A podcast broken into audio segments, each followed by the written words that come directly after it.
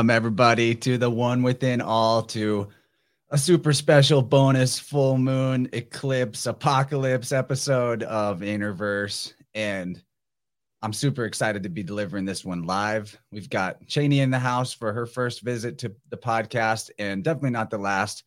I intend for a one on one with this synchro mystic, super witchy, amazing lady soon. But the time was right to strike on this deep dive at the end of Scorpio season to the heart of one of the deepest occulted matters that possibly we can even ever get into. And just throughout the day, Gabriel and I have been discovering more and more connections about just what's up with the placenta and birth and maritime admiralty law and the holy grail, the holy grail of occultism per- potentially. So there's so much to get in here. Uh, Gabriel, you all know him. He's Slick Dissident on YouTube. And if Cheney's new to everybody, check out Project Cheney podcast with all the same type of flavors and more that you enjoy from what we do here and on Weaving Spiders Welcome, where all three of us frequently show up.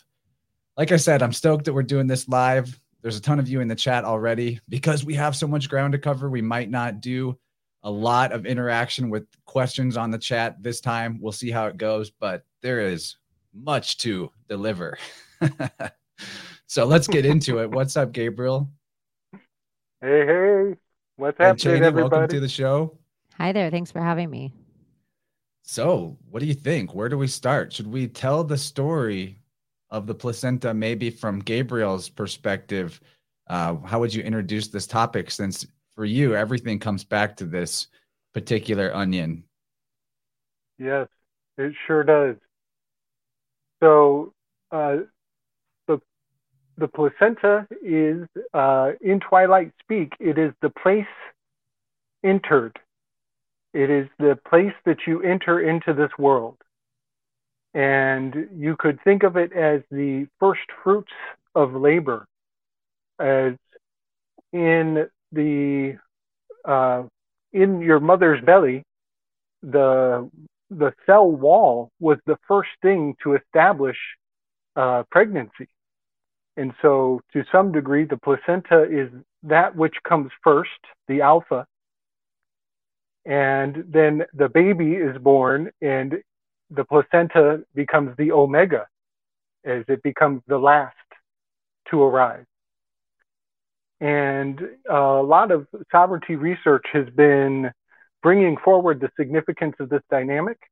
And uh, if anybody is into Crow Triple Seven, uh, he's done a lot of uh, delving into uh, what happens to that that tissue. And there's a paper trail, and there's even a booming economy um, where the placenta goes into transport. It is preserved. It's almost incentivized that they cut it early because they don't want it to uh, lose weight.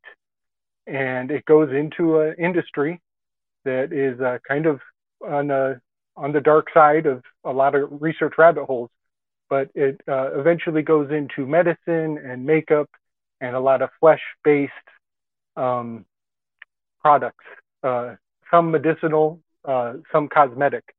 Uh, so that's kind of the just the scratching the surface of why uh, there's a lot to learn here, and there's a lot of traditions around the world uh, based on this placenta that are highly mystical.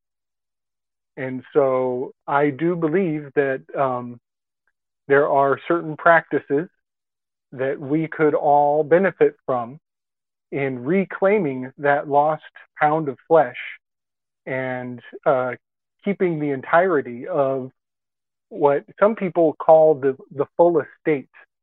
Uh, it is an heirloom, it's the family heirloom. And the mystical implications of this particular uh, uh, I guess you could call it a a talisman. You know, it's a lost talisman. Uh, it's a gift from from your mother and your father. It's the the uh, it is the alchemical wedding that brought you into this place, and we give it away freely in the uh, obstetric practices of modern day in the hospital. Yes, give it away freely. And uh, it has quite a lot of value to many ancient cultures in the world. I'll screen share here. Uh, you gave me a bunch of great articles about traditions around the placenta. And so we'll share some of that because I also think this might be an area that Cheney will have some insight due to her expertise with folk magic so we'll we'll go through a couple of these examples. And the, the people of Indonesia, the placenta is actually considered as the elder sibling or the twin of the baby being born. They believe that the placenta is there to serve as the baby's guardian all through his or her life, for which reason it needs to be buried instead of being disposed of. In fact, there are certain rituals that must be performed before the burial, and the placenta is treated with the utmost respect and regard.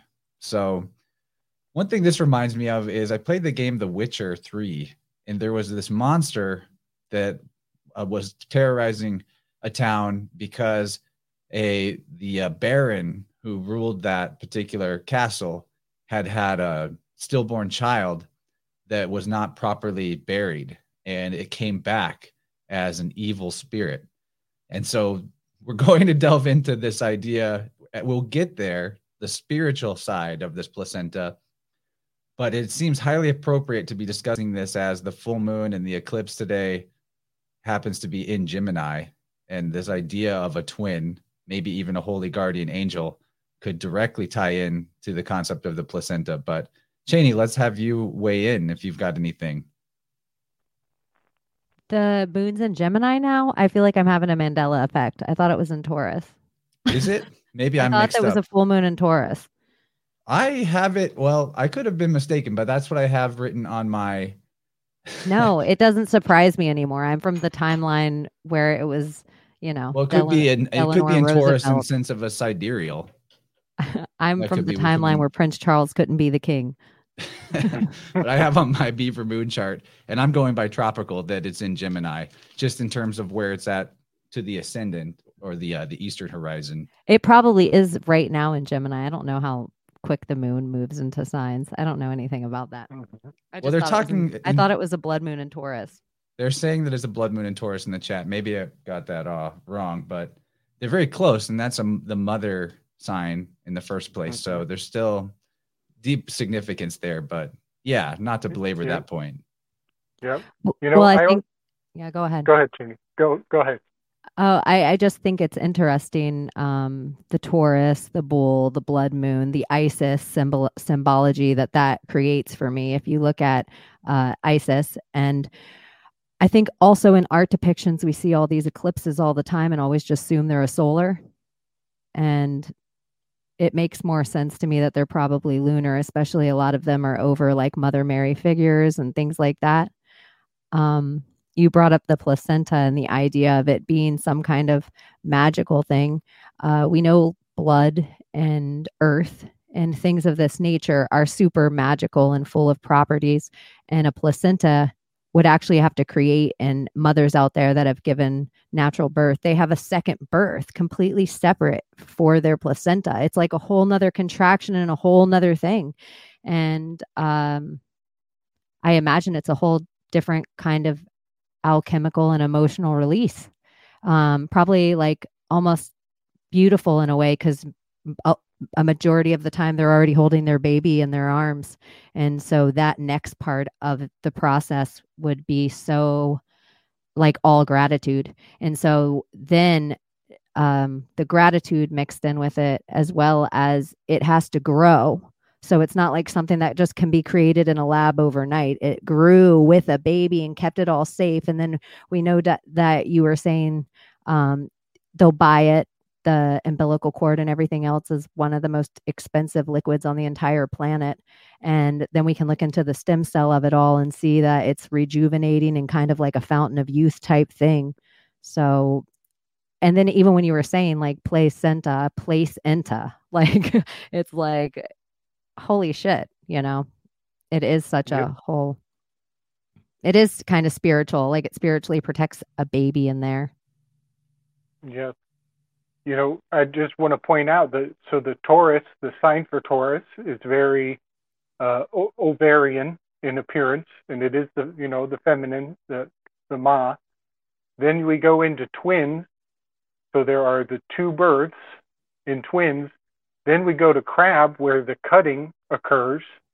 That's the Caesars, the scissors, and then we go into the lion, and uh, that's where Mama signs on the line and signs away uh, all rights to the the horse that the baby rode in on. It's one of those topics that the more that you look at, the more it feels like you're being led to recognize this as significant. like synchronistically, it is beyond the pale. And this is why I think there's something to it in terms of a guardian spirit related to this concept that maybe on a higher order of the fractal are where the beings known as seraphim or angels are said to operate in language. Their fire and air. Language is their thing that as humanity has been influenced archetypically in a channeling way to create these different myths, maybe some of this information was encoded from a higher order so that at the point that humanity was ready to recognize, it would be evident. Like all good mythology, it seems like just a story until those with eyes to see and ears to hear are able to read between the lines. And I'll just screen share here. Uh, human placenta in the top right, tree of life in the top left yeah. tree stump fingerprint along the tree branch. This is very relevant in a cosmological sense that we're talking about the cosmic egg or the tree of life, uh, the realm that we're in.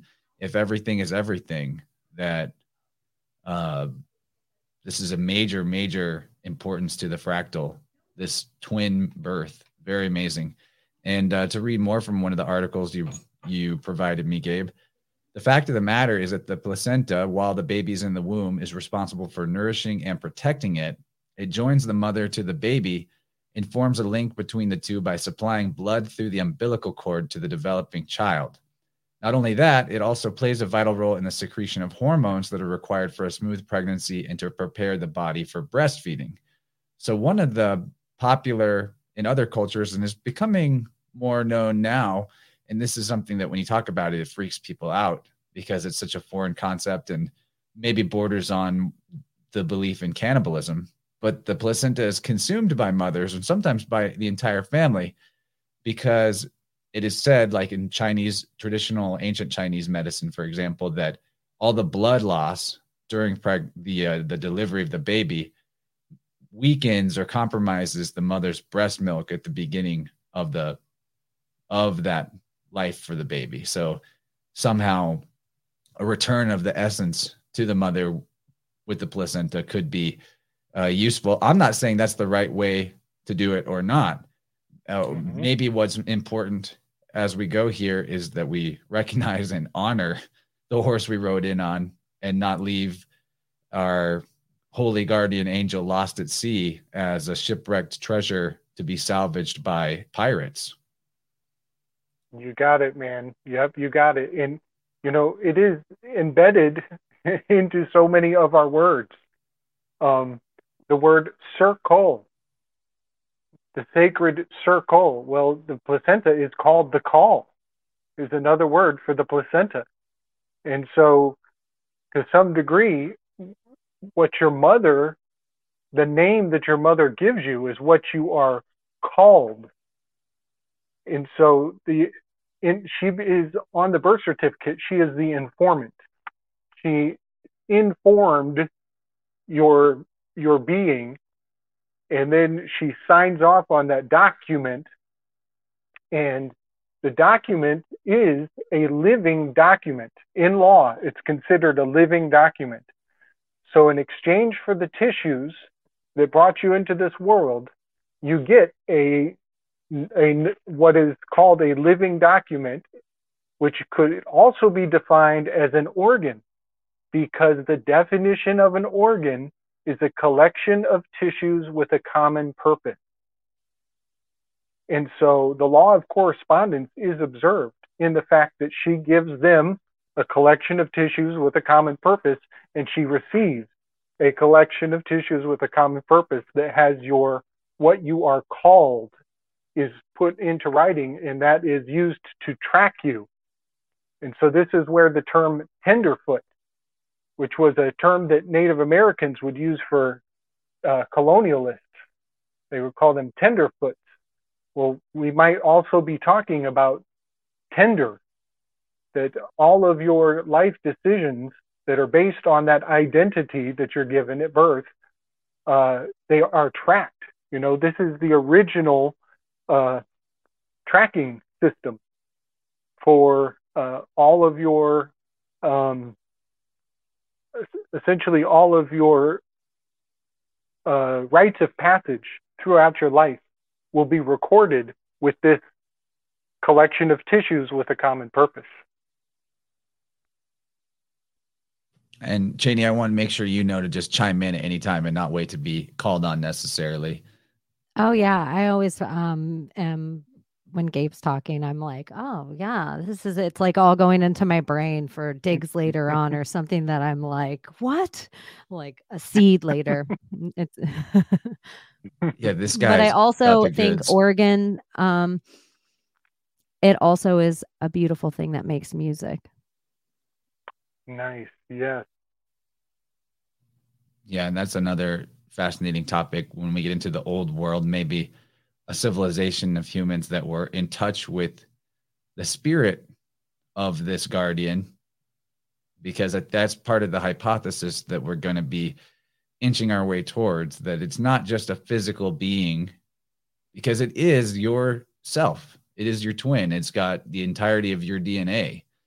This afterbirth, as it's called, is not really it's literally everything that you are on a genetic level. And you could consider it to be a connection to ancestors. But before we get into that maybe let's talk about the call a little more. Mm-hmm. the uh, being born in the amniotic sac which is a rare thing but perhaps in a smoother or more sane way of having a baby come into the world it would be more common because I mean, I've never given birth to a child, although there's a pregnant man emoji now.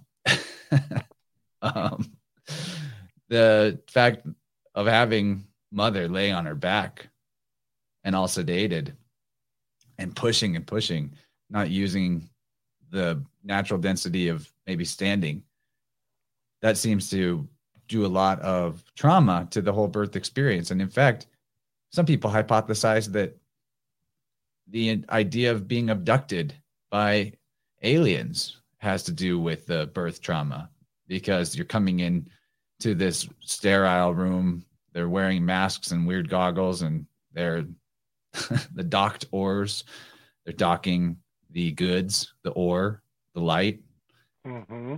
but being born in the amniotic sac that's an interesting thing um, I want you to talk more about that, Gabriel. But some of the famous people reportedly born within it, the call, as it's known, having a higher calling, Sigmund Freud, Napoleon, Charlemagne, Alexander the Great. How many of these characters are really who we're told they are is one thing, but just as a concept, you know, we're always told there's always an admission about what you know, whether it's in a veiled way, veiled. This is the veil. We're piercing mm-hmm. the veil right now. This is why I named the episode "Apocalypse," uh, placenta clips apocalypse, because the placenta clipped and not allowed to naturally detach after all those nutrients have gone into baby and all that blood and life force energy has transferred. I think it's yeah. a major. There's there's a lot more to say about that. The uh, three months of the birth period or the pregnancy that you're not in your mother's womb in terms of the 12 months of a year, a full cycle. Can you speak yeah. on all of this, Gabriel? Get us there. Okay. Okay. So, first point, I'm taking notes as you go so I don't miss any hanging chads. There's going to be chads. This is too big. Oh, yeah. we'll do our oh, best. Yeah. It's so immense. So, uh, self, the word self, if you add an H, you get in reverse, you'll get flesh. So we are talking about the your other self for sure. And it, once upon a time, it was that it, it was the placenta. It's the aura. This is the original scar.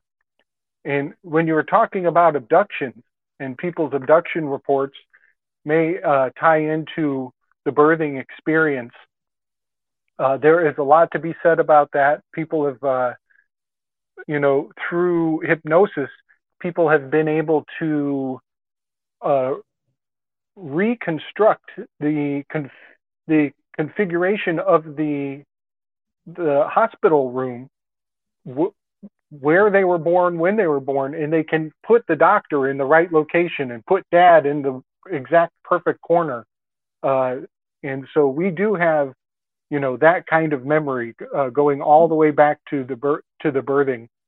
Um, but also another common theme in a lot of abduct- abduction stories is that the vessel that they uh, are taken onto has rounded corners.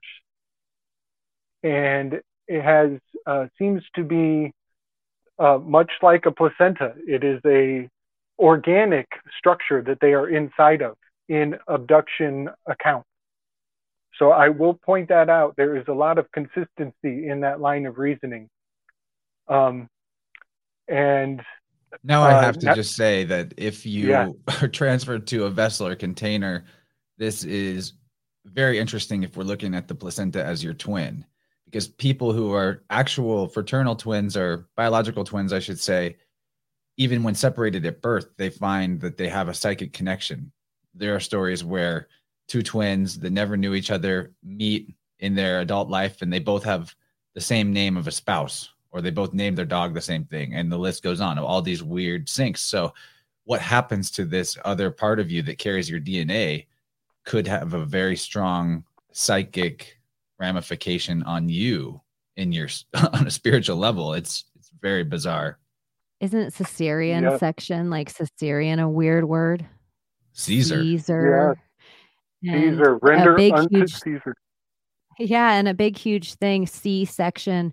One of their biggest symbols that I noticed that they keep trying to invert over and over again is the qua, the Q to the C. Everywhere in their la- language of everything they've ever conquered, they c- take the Q out and they put the C in. And if you even look at the absence of what a C looks like, the symbol of a C, it's a Q. And uh, the other way they would do that is take the K out and put the C in. And that's why they try to demonize these certain symbols, the Q and the K, the Q and the K, K, K, K. Get rid of it. It's racist. Dixie flag, mm-hmm. it's racist. But it's interesting to me, bigger than Caesar, I think, this C section that's just become the name. It's almost to me, I can't quite figure it out yet, but the Yod, the C, yeah. and the X, the XYZ, it's weird that those are all together as this conglomerate. Um, but right there at the the Roman of it all, because Rome never fell, the idea that we'd C section a woman's womb to take a baby out of it seems like that would be the ultimate way they would win. Because the amount they C section, not that it never needs to happen, but the amount that it happens is so much bigger than it ever needs to be. So much bigger. Like most ladies, if they're just allowed to go through their natural process of birth, but it doesn't behoove a hospital to allow a lady to go through 48 hours of dilating. And um, so everything's about rushing the process. They don't want the chemical release, the alchemical process of all of the chemicals that not only go from the protection love that a mother has for her baby, but all the things of the womb, uh, the placenta, and the umbilical cord. Even like they want it right from the belly, right from the belly button. They want as much of it as they can get. So, uh, yeah, that'll fall off all naturally on its own. But why do they want it all? Um, Yep. And then if, Yep, if, if we let them, they'll keep snipping. If we let them, they'll keep snipping. They'll take other pieces of your boys and other pieces of your girls if you keep letting them. Yeah. So yeah, it's that is just so on the point. Caesar of it all again. And then Caesar always leads Yeah. to Corona, Corona leaves, blah blah blah, and here we are again. And the roads lead to. Rome. And one of the topics that Gabriel brought up, oh, he just fell off. I'm sure he'll get back in. Must have accidentally backed out. But I was thinking how if you cut the tail of the Q, of a capital Q, you could get a C. If you cut Mhm. and the tail being the umbilical. So there's also the aspect of you were bringing up all the things that they do to rush the process and destroy the alchemical element of the birth in that they wash the baby right away. Washing the baby right away is a, a huge violation too, because there's so many enzymes and naturally occurring bacterias that contribute to the baby's immunity. You wouldn't wash just- your chicken egg. You literally wouldn't wash your chicken egg. The second you put water to your chicken egg, it starts going bad. But if you just take your chicken egg out of the chicken and leave it on your counter, it's good for two months. You don't even have to do nothing to that chicken egg. You don't have to refrigerate it. You don't have to do nothing to it. They take your baby out. They stick um, stuff that it would only catch if it was sexually active. They add a vitamin into it that it, there is no way that it needs this vitamin. They shove vitamin a- K, they- and they do hepatitis C shots, and they give you vitamin K, C and K. C and K, What and the then they hell? schlick a whole bunch of shit inside their eyeballs. Like who knows what vision they're taking away from them right at the beginning. Yes, yes. Wow. So, so I just learned last night that the number 17 is considered very bad luck in Italian culture. And there's probably a lot more. That's a whole rabbit hole in itself.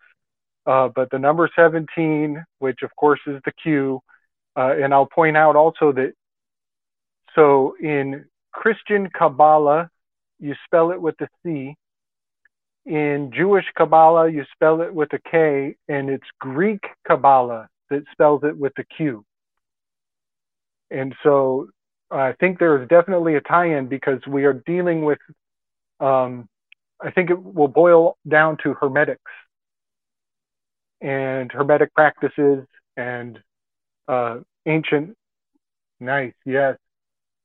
Yep, and ancient. I just pulled up the uh, star card because that's 17.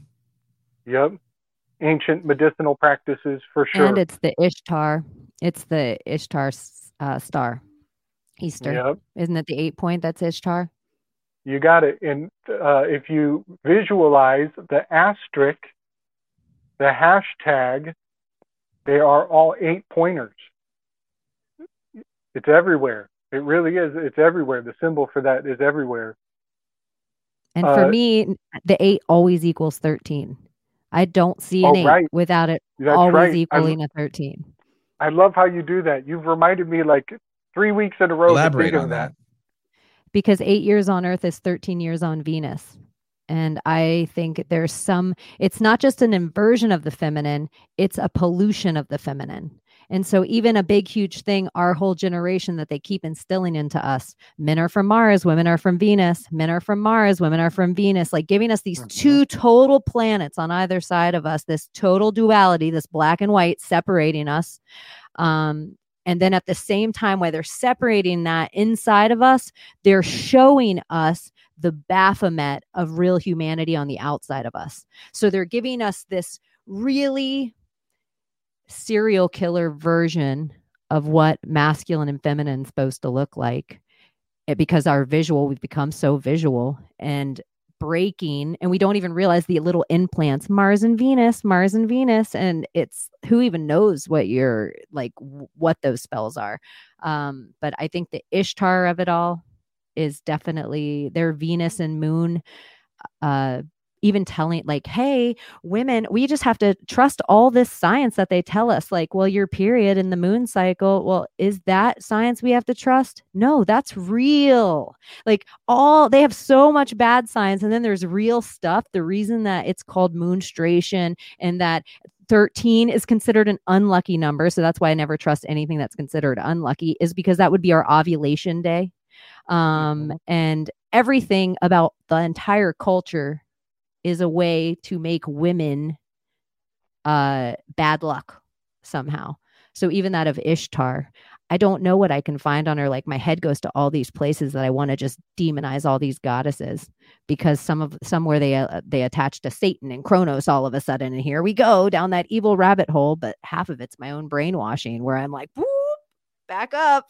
like so, I was about to go on a whole Ishtar rabbit hole that I'm like, I don't know. anyway, there's something there, but the I think what we're learning right now is to reclaim symbols and words because they were ours to begin with, and it was just this unnatural spin that was put on them.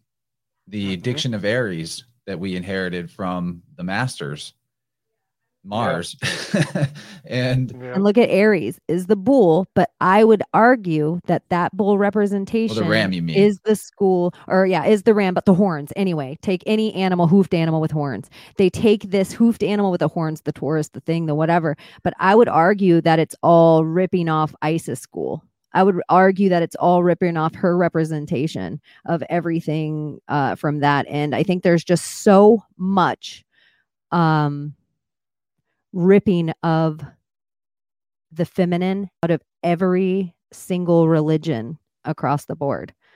Uh, and they're so scared to say that women learned from other women. They don't want you to Mhm. know that Mary Magdalene went to the ISIS school.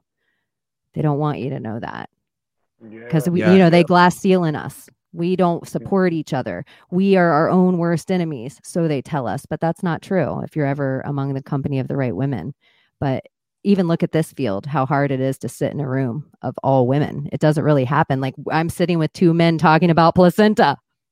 That's crazy. That's introverse right there. yeah, yeah. yeah. Oh, but I even to take it to the next level. None of us are mothers in here. None of us have had children, and like I'm probably even the last women woman who should be opening my mouth up and speaking on this for the real real. So it's like that's how Mhm. far away we are in our society that this should be three moms sitting in a room having this exact same conversation.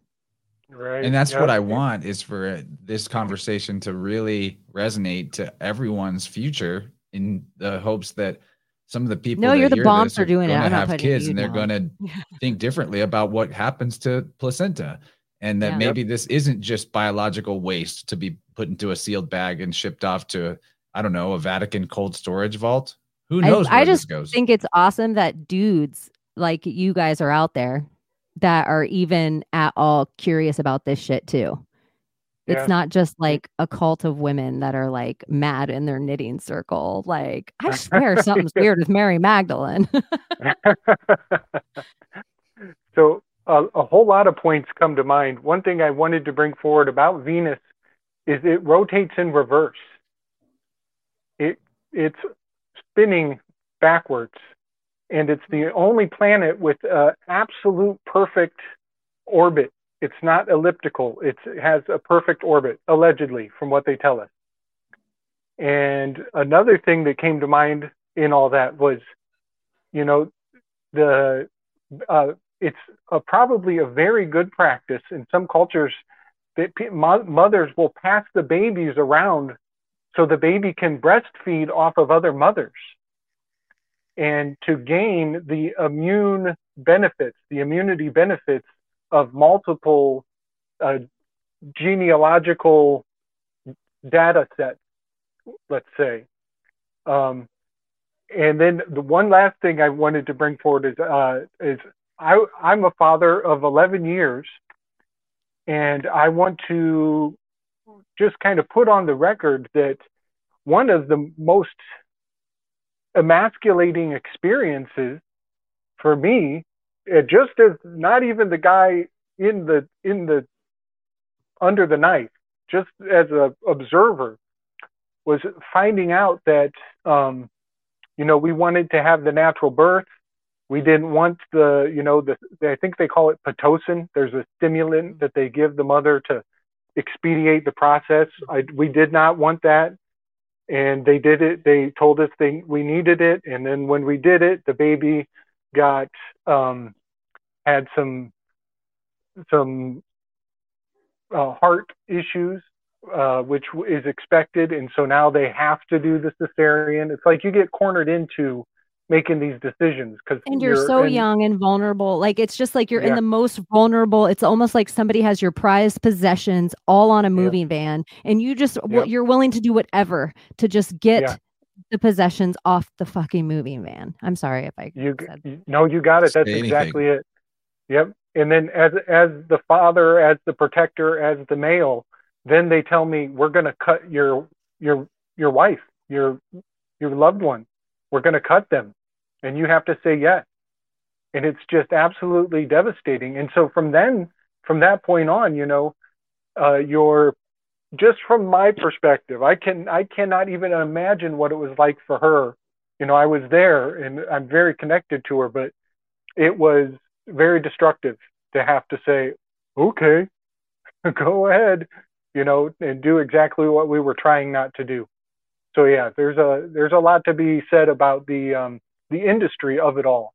In the Pitocin, it's like a ventilator. The second it's injected, then your own oxytocin's like, oh, you don't need me? You don't need me yeah. at all? Okay, I'll turn all the yep. way off.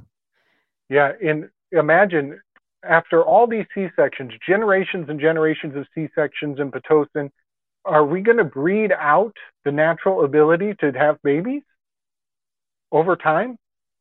Will we are we generating a dependency on the system to do the work for us? Or since the eggs are created inside the grandmother.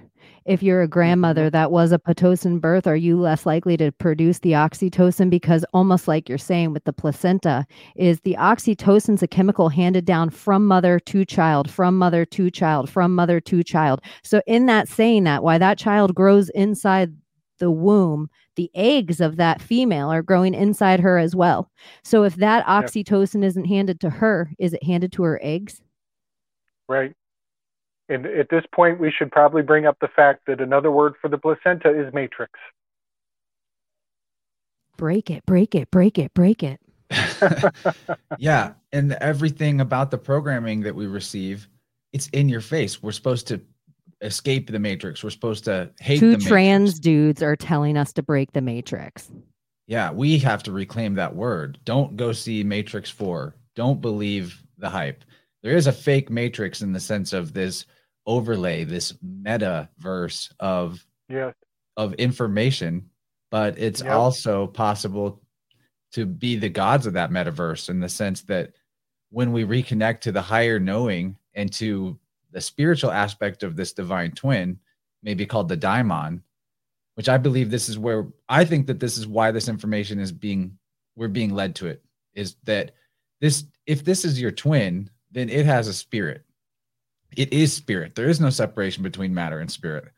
And so is this part of you lost at sea, salvaged by pirates, hijacked, and an angry, confused, or lost soul or ghost? Is yep. it is it influencing you with all of the trauma that it experienced and lost in a dark void in st- cold storage somewhere or yep. are you healing its trauma by reconnecting your awareness to what happened to it because obviously we're not going to be able to go back and get it those of us that are all grown up now but i do mm-hmm. think that at the point that i learned this information and there's so much into this like we didn't talk about unam sanctam yet that Everything mm-hmm. is still on paper. The paper C, the C, the letter C, yep, owned by C. the Vatican. The but C you got the, is mean Mer or Mar or Mary. yes, and we're gonna yep. get into this in maritime law. Maritime law. So okay, this feels like a good time to bring up another tradition around the placenta. Okay. The Ma- Maori people residing in New Zealand have a completely different view, view of the placenta. To them, the placenta creates a connection between the newborn baby and his or her land or tribe. I'll just insert ancestors. In the Maori language, the word whenua is used for both land and placenta, thereby signifying the connection established between the two. They hold a strict belief that the adequate burial of the placenta on tribal land assists in the establishment of a lifelong connection between the newborn baby and his or her ancestral land. To them, children will hence remain loyal to their ancestors and land and not move elsewhere. Through the burial, they believe that the Whenua is being gifted to Papatuanuku or Mother Earth. On the whole, this particular ritual is based on the famous saying, What is given by land should return to the land. And those of us that have studied maritime admiralty law and all the commercial Mar, Mare, Mars, Mary, all of that, all that caper that's been going on for so long since Rome and probably earlier would have to have heard of being a free man on the land, being on Bingo. the land and not lost at sea. This is Bingo. not this this is not a coincidence that these tribal people that were so difficult to conquer and are given hell to the New Zealand government right now about cowpokes. I mm-hmm. mean, they're some of the more inspiring get-togethers I've seen. the chanting and the radical masculinity of their resistance going on right now to the draconian measures. So they're free men on the land. They have a connection to their tribe. I think the guardian spirit that the twin, the divine twin that we all have, is also the mercurial messenger between us and ancestors. This is the idea of Hermes. This is a trickster because we've been tricked into giving it up and being put through the priesthood as the channel to the divine when in reality everything that we would call angelic or even seraphimic this is ancestors we're talking about. And they're not all they're not all doing things that we should do or that we should admire but they're also not all evil. They're life like us and some life we're meant to learn what not to do by observing it and some we're meant to learn how to live by communicating with it so in this sense i do think that the idea of the placenta uh, and the spirit of this other entity is the mercurial connection that we need to bridge spirit and matter more you know to cord to record our ancestral knowledge to remember remember reattach repair right this Yeah, is man. super super important um yeah let's continue You got it, Chance. You got it. Yeah, Everything you it. said. It's amazing how our language, it's almost like our words are screaming this truth to us. And we've spent our whole lives not hearing the essence of these words. So, uh, the placenta is a little wall. And when you get pulled over by a pirate in a uniform on the on the road, for practicing your uh, right to travel in pursuit of happiness, you pull out your wallet. Your wallet. And when you open your wallet, it sure looks a lot like a like a yoni.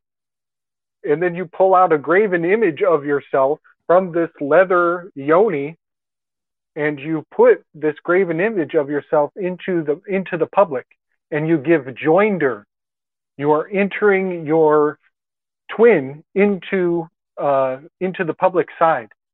And this guy in a uniform, in a costume, and with all these threatening weapons and demeanor, he then takes your your graven image and he goes and he scans it through a machine. And that machine reads the back of that graven image, and on the back there's like three different codes. Look at your at your driver's license. It has a scan bar, it has a magnetic strip, it has all these things that you can't even read. They're totally encoded. And this is what the Knights Templar used to do. The Knights Templar would give you a chet and send you on your pilgrimage. And the Chet had all these codes that the people carrying the Chet didn't know what the codes meant. And those codes are all in the private side. So the back side of your ID is private. In the front side of your ID that you can read, that's public. And so these are the two towers. The public and the private are the two towers. And that gets right into this unam sanctam that we're about to delve into the spiritual and the temporal because your spiritual side, that is the private. Your internal self is spiritual, it's private. And the external side is the public. And this is also the sun pillar and the moon pillar. The sun pillar is in the light of day, it's your persona, the sun, your person. And your spiritual self is the moon pillar. That is the man and the woman, the moon side. So all of this uh, spiritual alchemy is incredibly significant, very important, and it is where you know a lot of sovereigns they stick to the paperwork and they're very you know factual things you can prove. Uh, but it, the spiritual is a spiritual battle ultimately, and so understanding the alchemy of these spiritual signs and symbols and what they really mean, you know, all of this is just good ammunition for the warfare that we're all about to go head first into. Wow. yeah, I mean, we'll go in. Maybe Unam Sanctam is something for homework for people, but what mm-hmm. I think is relevant about it is that uh, it's an example of the tr- trading a two dimensional for a two dimensional. Like the placenta is flat, it is like the right. It's like, it's like Gabriel is getting what I'm coming at here, and you give that up to the state, and also in a two dimensional sense, on paper, the even the fact that all the stories that guide our civilization are on paper. They come from a two dimensional realm. Uh, unam sanctam is everything legal, everything that is man made and not part of the natural world yep. is a two dimensional trying to control a three dimensional or influencing a three dimensional. There's something about that. So I would like people to look up Unam Sanctam from 1302, Pope Boniface the Eighth, yeah.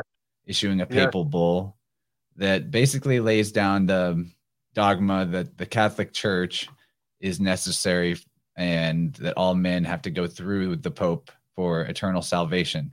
Salvation, that word comes in the same as salvage the same idea salvage salvation yep. and it so, also ties into the word uh, savage the word savage was uh, originates from the word salvage. Yeah that just want to put fits. that in there. You know uh, i want to tell two quick stories and i'll be super quick about them you're good. So the color hans blue or han purple is the color of paint that was on the terracotta warriors. And those terracotta warriors were dressed up in this battle armor and the battle armor had this this amazing blue color to it. And the scientists have collected they have to be very careful when they collect it. They put it in extreme cold almost zero degrees kelvin. And then they put a magnetic field onto the han han blue. And the the paint dropped out of the third dimension and into the second dimension. And what I think happened with that, theoretically, uh, this is just me going off the deep end, but it might have been a harvesting of souls.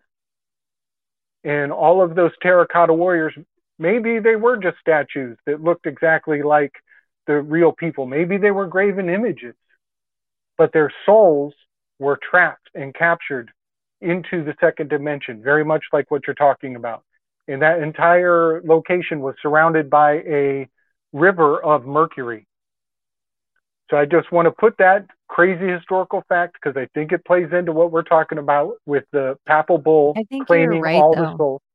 Yeah. There's something Yeah. about even um, them tearing down the statues in certain towns that I felt like they were undoing spells. There's certain metals that certain statues are made of. There's certain places that they are, and um, there was no rhyme or reason why certain things were pulled. And I always just think there has to be real power in a bust, like you brought up Alexander the Great at the beginning of this, or these certain few names of people we know throughout history that we still see their images on places. There has to be a trapping or a the way magic works. It's just Yeah. it- it- the idea that the some places are still allowed to exist and that some cultures will still go in right now in 2021 if we were to go into Yep. iraq our army would destroy their like museum first is this Right. really what an army Right. does if we're worried about things there's some other power going on You're so right, Cheney. Yep. So, uh, something I always wonder about. We everybody knows about first world. Oh, I got first world problems, and we know about third world. Oh, that's a third world country. Where's the second world? Where is No. the second world? on paper. I think that On that's part of what you're talking about with the Terracotta Warriors, sending people into the Ready Player One metaverse, digitizing further, Yep. digitizing, like grabbing the other twin. Basically, they got one twin on paper, on Yep. record, but the what about you? Your physical aspect of Yeah. yourself. And so, So- in hermetics, that's the that's correspondence. That's the second law of the hermetic principles is correspondence. We are totally dealing with that second dimension. Something is big right there, guys. Big. Right. And it comes through, I believe, in the dialectic. Everything coming out of dialectics, all synthesis in terms of what changes in the reality or how reality is influenced is played through dialectics. Now, the researcher Pierre Sabak has done massive work digging into the etymological roots of angels and aliens and spirits, Ruach Elohim, high spirits, and the Elake, the living creature, demonstrating that these words or these concepts that form the dialectic of spirit and matter actually are two sides of the same coin, and that masters of the waveform merge the poles or the pillars, or they balance them as the lineman between the yin and the yang. So with Pierre, maybe I haven't read enough of his book to get to the more positive solutions outcome, but I believe expanding on his work, what he sees as a very boogeyman type of scenario. No offense to Pierre. I mean, standing on the shoulders of giants here, his work is monumental. Dude had to read so many dictionaries to get this stuff to us. But that when he talks about, and I'm going to read from a page from his one of his books, Holographic Culture, that synchron synchromistically wanted to be a part of this conversation. I think it's leading us to a reconciliation at the end of hour one that everyone can take part in.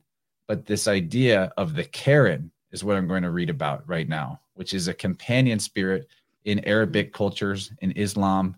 The Qarin could be spelled with a Q or a K. So why is it now spelled with a K? We're talking about that Q to K shift.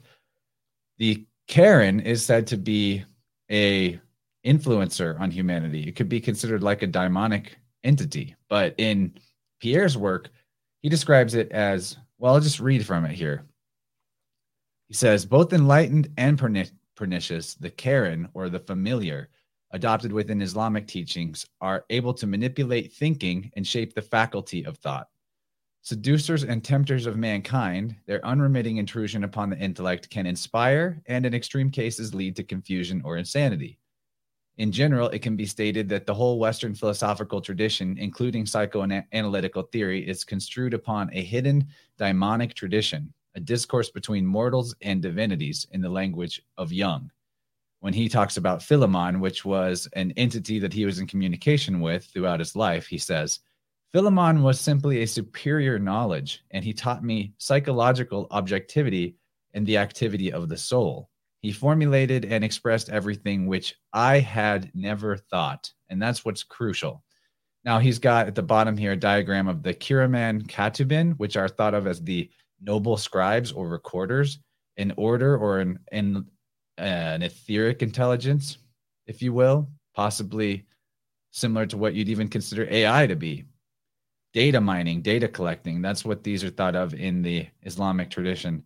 Plus human mind equals dialectic system. So we're talking about entity that can speak in your mind and it sounds like you and you don't know the difference. Why would it sound like you unless it maybe is your twin? That would make it very easy for it to sound like you. So to de spookify the Qarin as a concept, which I think is crucial right now, we need to reconcile this, is that Vatican has always played necromancy.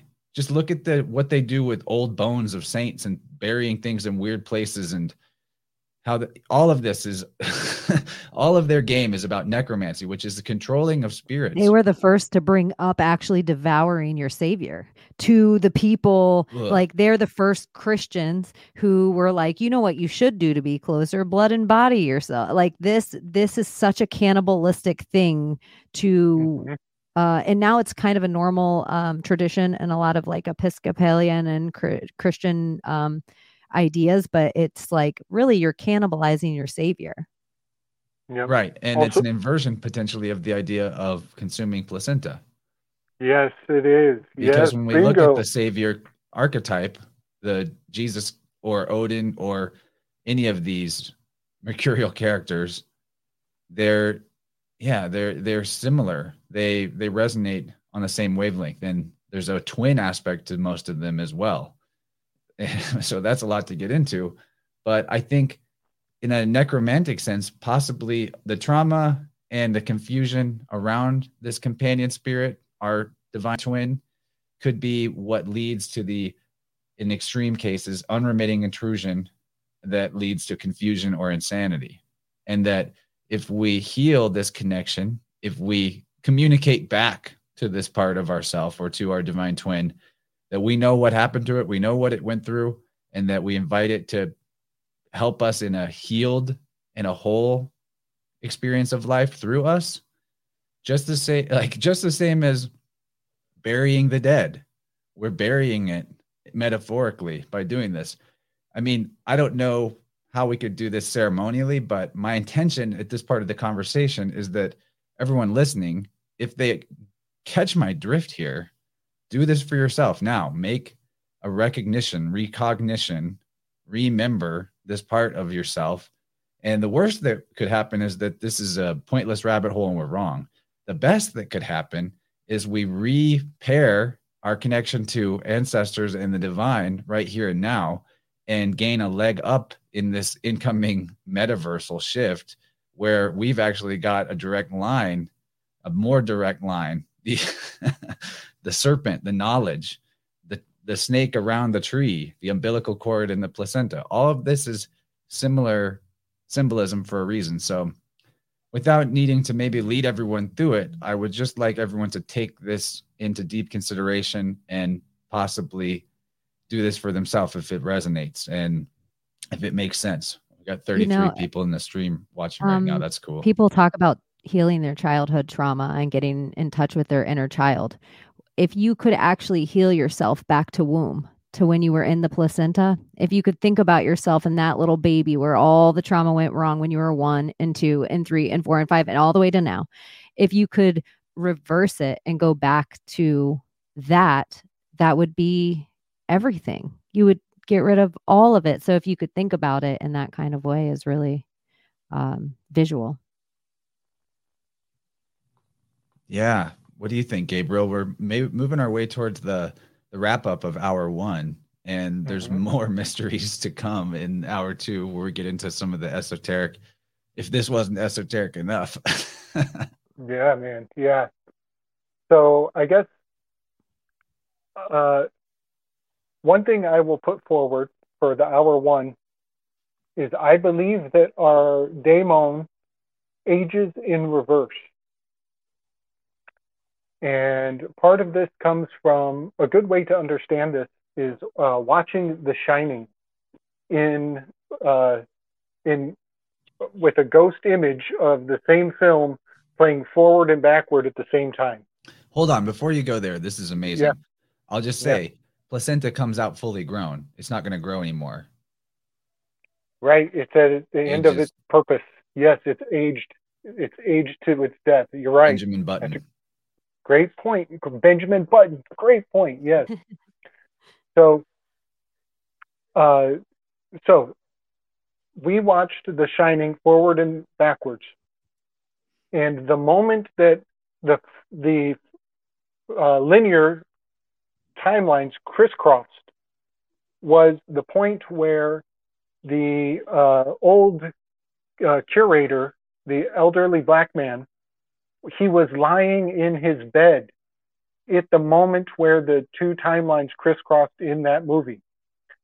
And the word for bed in Spanish is calma. It is, he was calmly laying in the calma. This is the call of Ma. This is the placenta. He was barefoot. Even the camera uh, dialed in on his feet.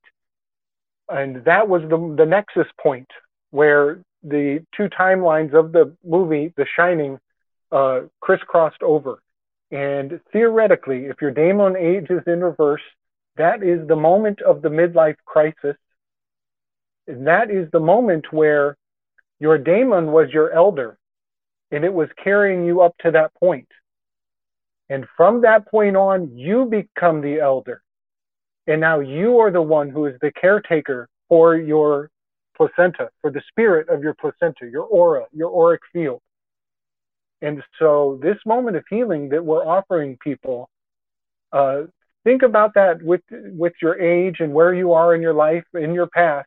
You know, right now, maybe your daemon is your elder, and maybe it knows more than you, or maybe you're on that tail end, and your your relationship to that daemon, it's like a little child that you are now escorting to its entrance to the to that exit scene.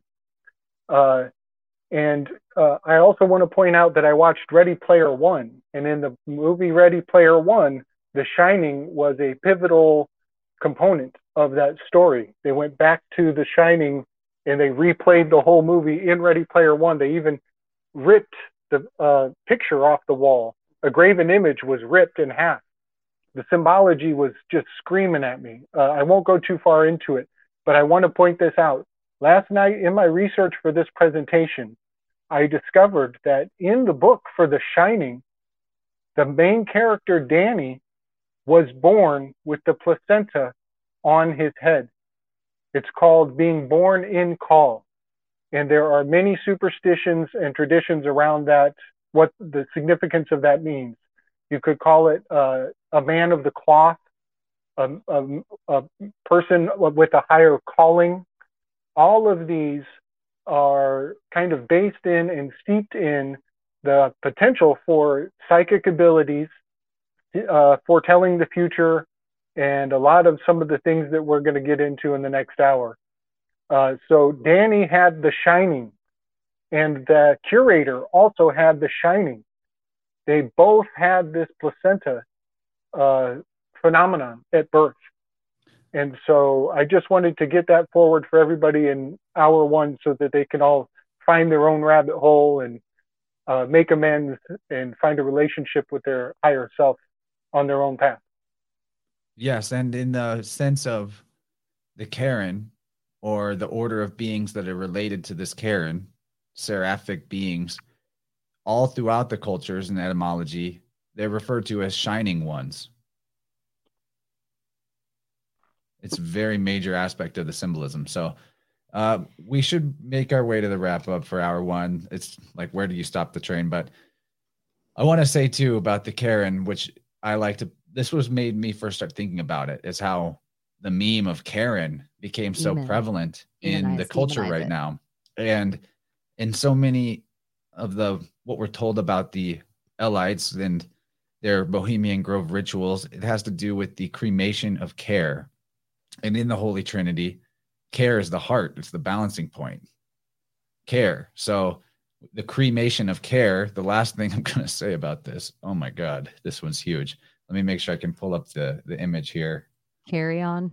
Should have had it ready, but That here we go. roadkill. All right. In Transylvania, Couples who do not wish to have any more babies are known to burn off the placenta upon the delivery of their child. After the burning part of the ritual is done, the father of the newborn baby is required to drink the ashes. Upon doing so, he will supposedly become infertile. This sounds like Kronos to me, thereby deeming it impossible for the couple to have more children. So we'll ask ourselves the cremation of care, the cremation of the Karen, infertility that's being forced by the same mafia onto people who are unable to see what's being done to them or unwilling to or just straight gung ho about becoming infertile because of the way that their minds have been manipulated. So there's so much there. Uh, don't let your care be cremated by the by the uh, the necromancers, right? Like it's time to resurrect our care, the phoenix from those ashes, and you know that's a flaming aerial creature, seraphic in its symbolism, a higher spirit, higher calling. This is what is being required of us now in this crazy time and to reintegrate. So I don't even know. this is some big stuff. Feels really good to be talking about it. Super appreciate you two coming on two days advance notice. I was just like, wait, I know what we need to do here. Bonus round. Let's get this out there. So, like Mary Magdalene, they, yes. yeah, we're going to get into some of that maritime Mary Magdalene Templar mysteries in hour two and more connections. So, Chaney, let people know where they can find you, and uh, you know, don't be shy about talking about all the stuff you get up to. And then after that, pass the mic to Gabriel. I'll start posting links to both of your channels in the chat, as well as the final link I'll post is to the Rokfin where premium members will have plenty of time to catch uh, catch up and get into hour two, as there'll be about three and a half minutes of music between the first and second segment. More than enough time to, if you're not already a member at Rokfin, subscribe, where there's so much good content that you can find for one price. You get everybody's premium stuff, and this will not disappoint. I'm not paywalling it just because I'm some kind of like money Scrooge here. This is our life's work that has led us to this ability to even synthesize these ideas. It's major and it's worth your investment. You'll feel good about it. All right. So, Chaney, where can they find you? What do you do? Tell us about all your stuff. And uh, thank uh, you, you can, for being here. Oh, thank you for having me. Uh, you can find everything I do at Project Chaney. Um, you can probably put C H A N E Y in your search bar of your uh, podcast or YouTube and find other shows that I've been on. Um, I get to hang out with some of my best friends who also all have mics and podcasts and are brilliant. And um, yeah, you can look me up at Chaney in Wonderland on Instagram, Project Chaney, or Chaney Project on Twitter. Nice. So my channel is uh, strictly YouTube at the moment. Uh, Slick Dissident is where you'll find me, and uh, funny, not funny, I'm actually starting to experience some uh, censorship of my comments. Uh, just this week, I noticed a couple people tried to get something posted, and uh, I can't really see the full comment. So I always invite people to reach out to me, but if it's something juicy, maybe just uh, uh, shoot me your email, and we can do things in a more personal level because they seem to be paying a little more attention to me than usual. Uh, but yeah, uh, Slick Dissident, my channel, and that's where to find me. Yeah, and we're all rocking it on Telegram, where the party is truly at.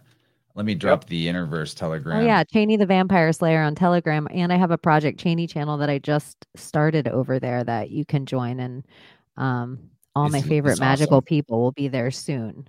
I haven't done mm-hmm. anything too much in there, but I will harass everyone that I know to eventually come there, and then all the best people will be in a good place. It really changed the game for me to have the Telegram tribe come together. And as part of what makes this type of thing possible for us, Gabriel and I collaborate, corroborate so much information throughout the days. and sometimes it all comes together like this in in ways that are just beyond beyond what we could have ever planned. And, you know, yeah, uh, I want to remind everyone too, I guess, about my stuff. If you're new to me, I do this. I've got Wednesday night of show called Vibrant that's also live. Innerverse isn't always live and it's not on a set day. And I do sound healing. auric field repair with tuning forks. And it's very, very powerful procedure, surgical in a way, but in a non invasive, non harmful way. Reconnect all the parts of yourself to each other. Anyway, that and divination sessions. That's also my thing. Had a great one this morning with a Telegram fam. Draw cards, unlock the key of destiny spread, find out what superpowers are waiting for you to just bring a level of awareness that will help you manifest and unlock those. All that you can do, connect with me, chance at innerversepodcast.com through email or hit me up on Telegram or any of my socials that you can find. And yeah, we're going to move over to hour two. There will be three and a half minutes of music with this fun graphic that I made to go with it. That's also something I do. I'm an artist.